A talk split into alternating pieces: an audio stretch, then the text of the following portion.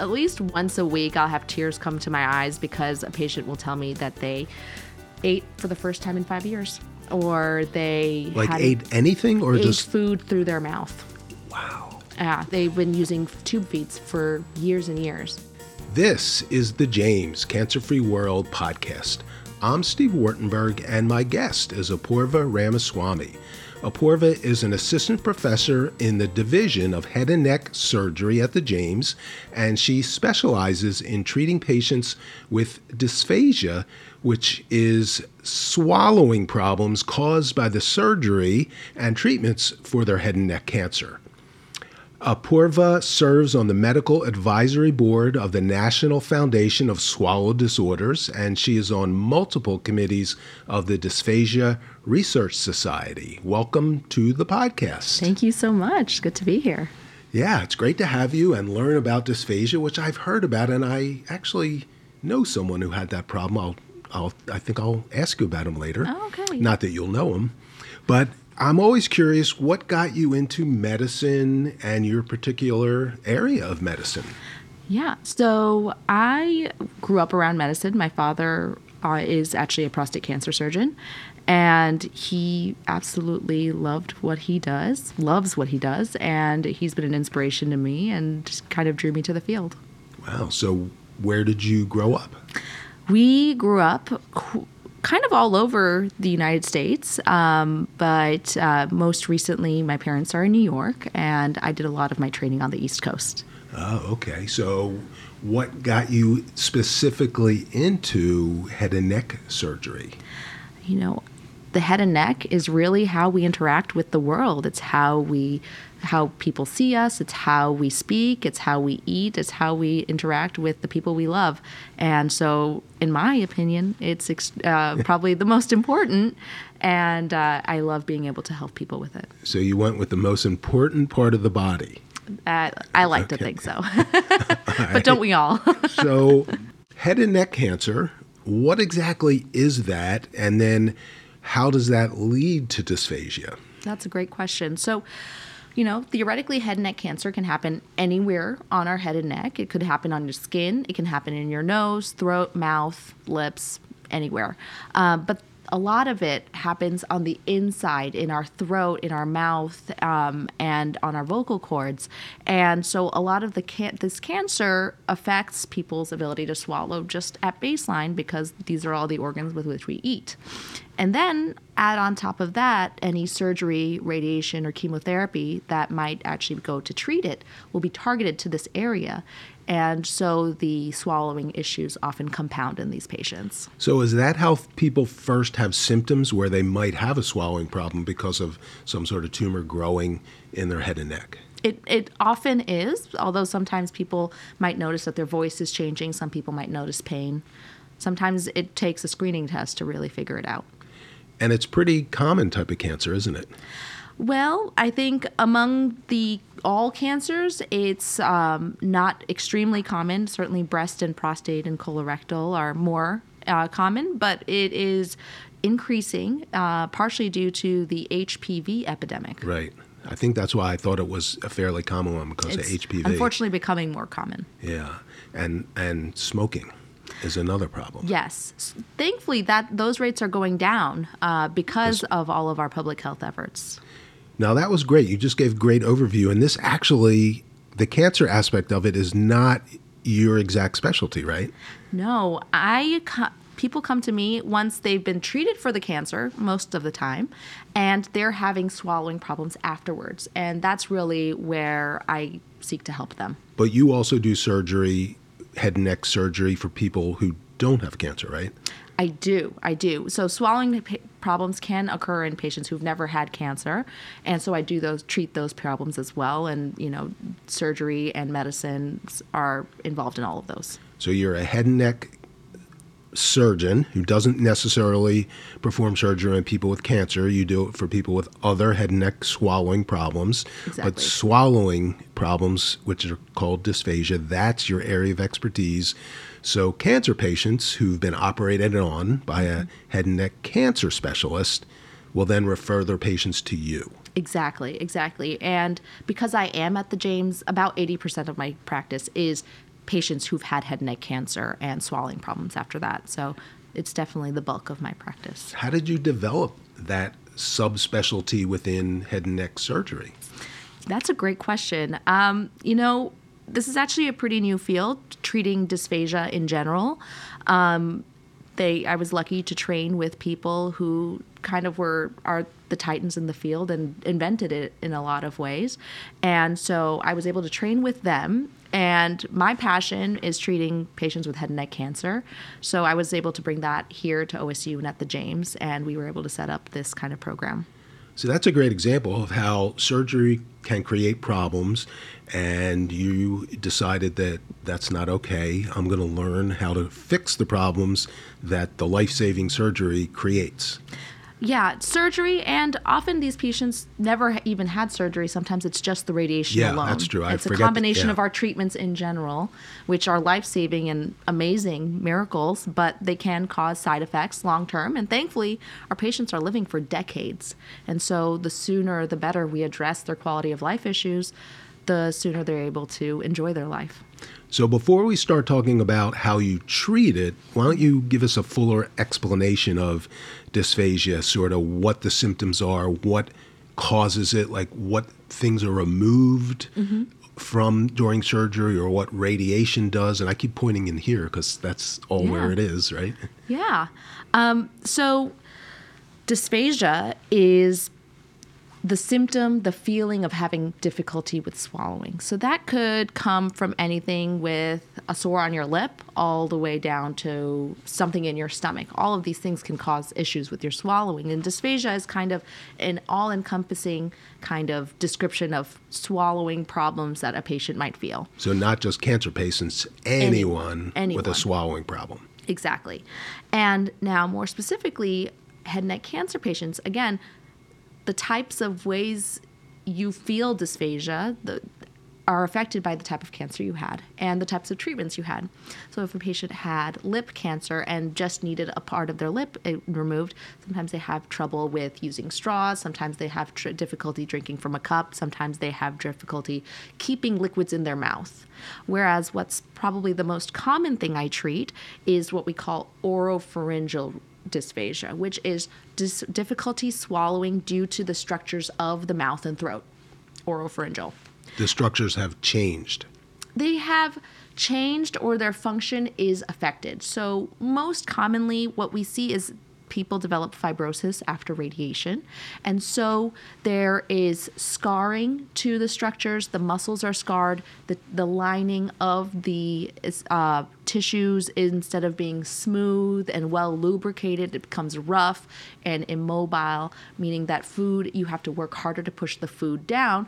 And the muscles are weaker, so you're trying to push with weaker muscles against a tougher resistance. So it's a combination of all these factors that cause the difficulties in swallowing that our patients face. So, where in the mouth and in the throat do these things are these things most common when you're talking about the the things that happen? I think one of the things I've discovered from treating these patients day in and day out is that pretty much every structure is affected and structures that we did not realize were affected are also affected. So what I mean to say is you know in the if we look in the literature there's not that much about how much esophageal problems patients who had head and neck cancer actually deal with. And one of our subjects of research is actually looking at how the soft palate is actually very much affected by our treatments, even if a patient did not have cancer on the soft palate. A lot of them are having issues with that function, meaning that they're having liquids and food coming up their nose, which is both painful and difficult um, while they're trying to eat. And it changes their speech as well.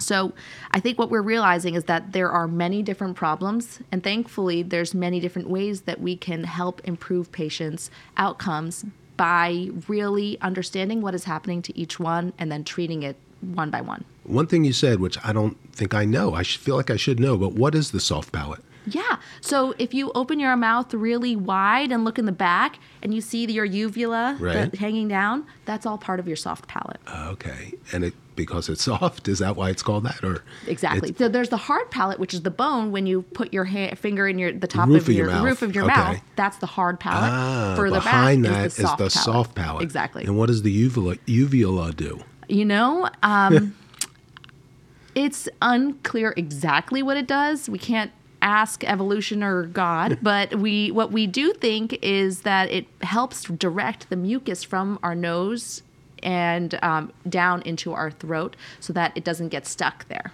Wow. So it's interesting. A lot of things have to go on in your mouth correctly for things to go down to be swallowed properly. Exactly. And exactly. one little thing can get messed up and you're going to have problems. and usually it's actually every single thing is affected and so my goal is to see what are all the little things that i can tweak in a low risk way to make the patient's outcome better Okay, we're going to take a quick break. And when we come back, we'll talk about what you do to make things better. great In today's world, misinformation abounds. But at the Ohio State Health and Discovery website, we're addressing today's most relevant health, wellness, science, and research topics, all from the Ohio State experts you can trust. We're tapping into physicians, scientists, and thought leaders across our medical center and health sciences colleges to give you the deeper story behind the headlines and the truth about the topics affecting the health of individuals, society, and the world.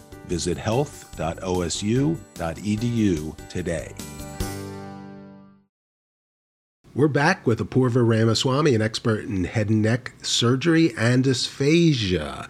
And so you gave us a lot of the background about what causes it. And now let's talk about how you treat it, how you can help people swallow better, which, gosh, when you think about it, it doesn't sound like a big deal, but it must be really frustrating and difficult and could lead to nutrition problems. exactly. So it is if you think about it every time we spend time with our family it's usually in front of a meal. And right now it's almost christmas time and a lot of it it's what cookies and roast or whatever you're going to eat. People are looking forward to it. So actually this is my busy time of the year because everyone wants to spend time with their families and wants to be able to eat because that's so essential um, and to go back to your original question, which is how do we treat it? It really depends on what is happening for each patient. And one of the aspects about our the James that I love is that we have a wonderful team of swallow therapists who are specialized in dysphagia in head and neck cancer patients. So that's extremely unique and I've worked in a lot of places that are excellent places, but I have never worked with such an amazing team and large team of swallow therapists. And why that's important is because every single person is different. Even someone who has had the same surgery, same radiation doses will be differently affected by the treatment. And Because so everyone's mouth is different. everyone's yes, everyone's anatomy is different. Every the way their tissues respond Yeah, to radiation are different. Their yeah. way they um, their bodies heal are different, and so they're able to really do excellent swallow studies that then I'm able to use to understand what things I can do as a surgeon to help with the anatomy. Um, so that might be something like do it if they are having issues with their lips where they can't close their mouth around a straw or they're having liquid coming out of their mouth. I might even just do a little lip filler. Um, a lot of patients will, as I mentioned earlier, have issues with their soft palate with liquid and food coming up into their nose. And so we can do procedures to help with that. And that's actually a quick 10 minute procedure that I can do in clinic that can really help with that. What what do you actually do? Is there something missing in the soft palate that allows food to, and drink water to go up there, or Sometimes, uh, sometimes it's just uh, sometimes there was surgery done to remove part of the soft palate, but more commonly, after radiation, we're finding that patients develop scarring and atrophy, so thinning of those muscles.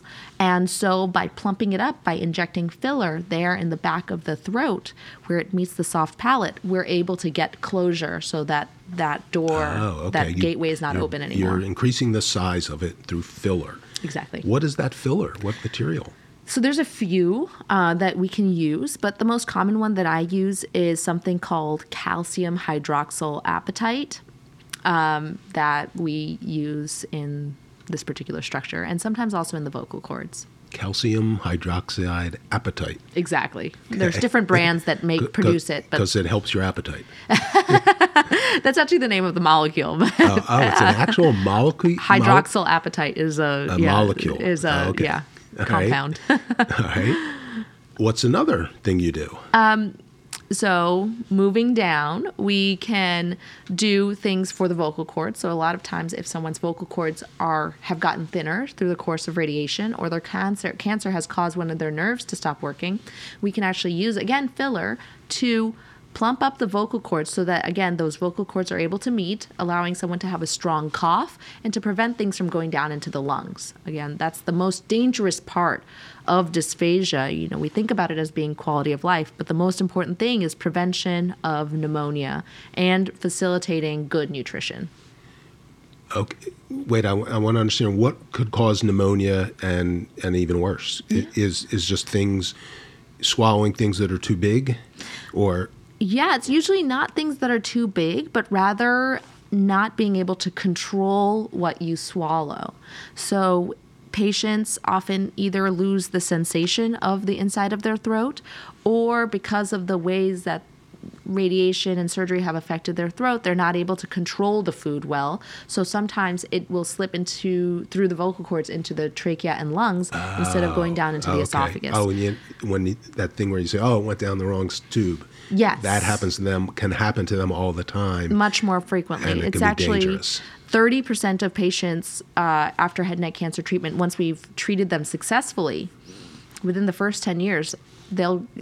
One study has shown that 30% will go on to develop some type of aspiration pneumonia. Oh, so it's okay. very common and it's very dangerous, in fact, because um, that can be, uh, it, it can cause you to die because of the pneumonia. So it's not just uh, something, it's a nice to have. It's actually something very important Necessary. yeah, Yeah. exactly. Okay. What's another thing you do? And now, before you do, I'm getting the sense that in many ways this is plastic surgery, Recon- or reconstructive surgery, because you're, uh, and Yeah, you know, it's it's hard to categorize because this is about fixing structures. So often that is the role that plastic and reconstructive surgery plays. Um, but uh, the, because of the way the structures that I'm doing it on in the throat, um, it's not just you know that they use different techniques um, so yes filler is something that plastic surgeons and dermatologists might use but i also do dilations and treatment of stomach disorders and esophageal disorders which goes almost towards what a uh, GI doctor might do. So it's a big mix of different things, all in the service of this one problem. Okay, so before I got us off topic with that question, you were about to give us a couple more examples of yeah. things you do. Yeah, So working down from we went we were at the vocal cords Down meaning through the GI system. through through the whole aerodigestive tract. Um, we also do procedures in the esophagus, and I mentioned a little bit of dilations. One of the most common things that occur after radiation is a stricture, which is narrowing and scarring of the top of the esophagus, and so doing dilation, stretching that area is often very helpful for our head and neck cancer patients, and it's probably the most common thing that I do. How do you stretch it?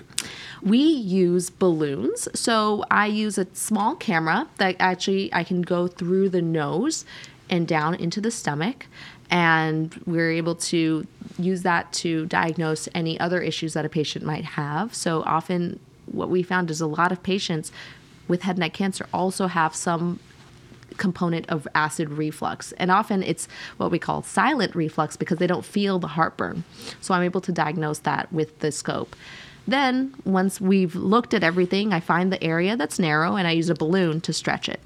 And this is all done under sedation So, no general anesthesia, which is a huge plus, especially for our head and neck cancer patients who often have anatomic issues that make them very difficult to intubate or put under general anesthesia. Wow. So give me a sense when you say you put a balloon in, how big is that tube? What and then how much do you have to make it bigger? Like how big of a balloon are you talking? Like the size of a thumb or That's a great question. or- And actually, one of the innovations of my mentor and something um, is actually understanding how big we can go. It, traditionally, we used to think that the maximum was about this big, so two centimeters, a little un, about an inch. But we're realizing that the opening of the esophagus is almost like a funnel. So it's actually almost two times as big. So it's a, four centimeters or almost two, a little under two inches. So by giving that extra stretch with the balloons up at the top of the esophagus, and the technique that we use with the balloons actually allows us to really focus our stretch in that area where it's the the widest, we are able to get better outcomes for our, our head and neck cancer patients. So once you inflate the balloon Mm-hmm. and it by the inflation causes everything around it get get bigger, what makes it stay big once the balloon is removed? That is such a good question. It's uh, kind of something that we deal with a lot for our patients where we're able to get them to their goal size, their stretch. And unfortunately, at some point, they will usually need another stretch. My goal is for that to be an annual or less frequent thing, but for some patients, it has to be more frequent in order to keep their um, best outcomes. And will they know it? What when they when it starts to, to shrink again? What how will it impact them? And they're going to say, "Uh oh, it's time to go back." they'll usually the first thing they start noticing is breads and meats have a hard time going down. Then they might start coughing more with other foods. Sometimes rice or other crumbly foods give them big more issues and that's when they start thinking, "Oh, I got to go in." We call it a little tune up. Okay. Is there anything else further down the system? You said something in the stomach. Yeah, so actually, even further down in the esophagus, what we've been recognizing is that esophageal motility, or the actual movement of the squeezing motion of the esophagus, is very commonly affected in our head and neck cancer patients. And so, one of the things that we've been doing more and more is treating those issues. And those, depending on what it is, can have it can be just a medication, or it might mean Botox or another stretch to treat those issues. And then there's the stomach, um, which also can have issues. We're finding that patients will have, again, sim- similarly to how they have issues with the motion of their esophagus, they can have motion issues with their stomach motion and the digestion that occurs in the stomach.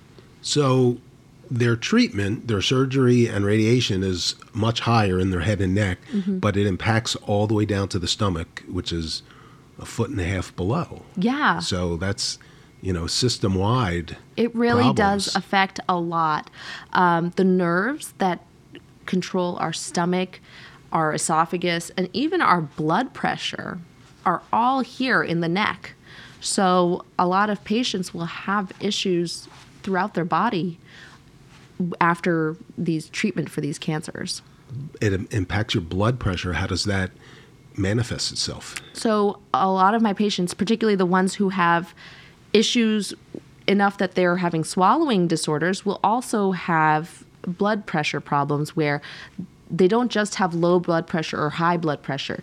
It's just goes hard to control. It's hard, and, and that's partially because the body sensors for its blood pressure are affected by the radiation. Wow. So the, the person I met who who I who had head and neck surgery, it was pretty extensive surgery. He had problems producing saliva, hmm. which made it hard to swallow.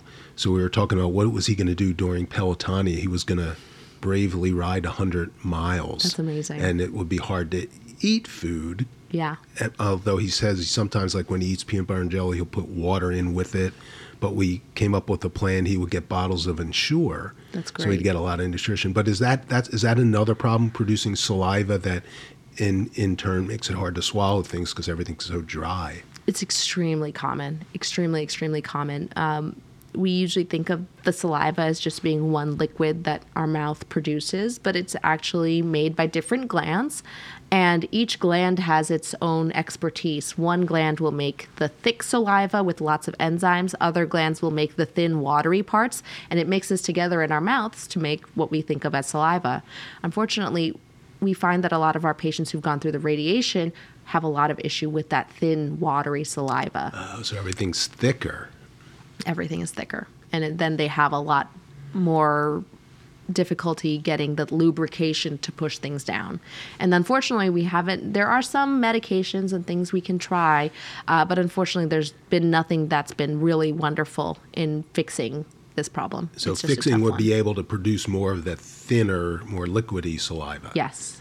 So, and to compensate, people will just eat, eat more liquidy things or just put water with as they chew. Exactly. So between chews, they'll take a sip of water to again help lubricate. And that's partly why it's so important for us to do the procedures and the strengthening exercises that the swallow therapists do. And is because there's so much more resistance because of all of this that they need to be strong and have as little. So if they even have a little bit of scarring, I want to get rid of all of it because I want to make it as easy as possible for things to go down. Oh, because they already have the saliva problem. Let's not add to it by the scarring or Exactly. hard to swallow problems. We fix the things So, that we can yeah. fix um, to give them as good of a quality of life and outcome as is possible. So there you go. The out best quality of life. That that's what your job is all about. Is Mm-hmm. you give people better quality of life. That must be kind of rewarding. It's extremely rewarding. You know, at, at least once a week, I'll have tears come to my eyes because a patient will tell me that they ate for the first time in five years, or they Like had ate anything or ate just food through their mouth.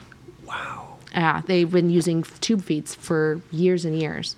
And so it's so amazing that I, I had a patient recently who was able to eat her first Snickers candy bar in in 5 years uh, at this past Halloween and she was so happy and um it's just it really means a lot. I feel very lucky. So does that mean in some cases you're working with a patient for months and years to get them where they need to go? Yeah. So it, you you develop pretty close relationships with your patients. And in a lot of ways, this is a lifelong relationship afterwards because, you know, their swallowing problems never go away. We just treat them as they come up and treat what we can address. So it's really that we are working together for forever. This Wow. So you, it, it- like every you see them every year or as problems arise or both? it's or- combination. Combination.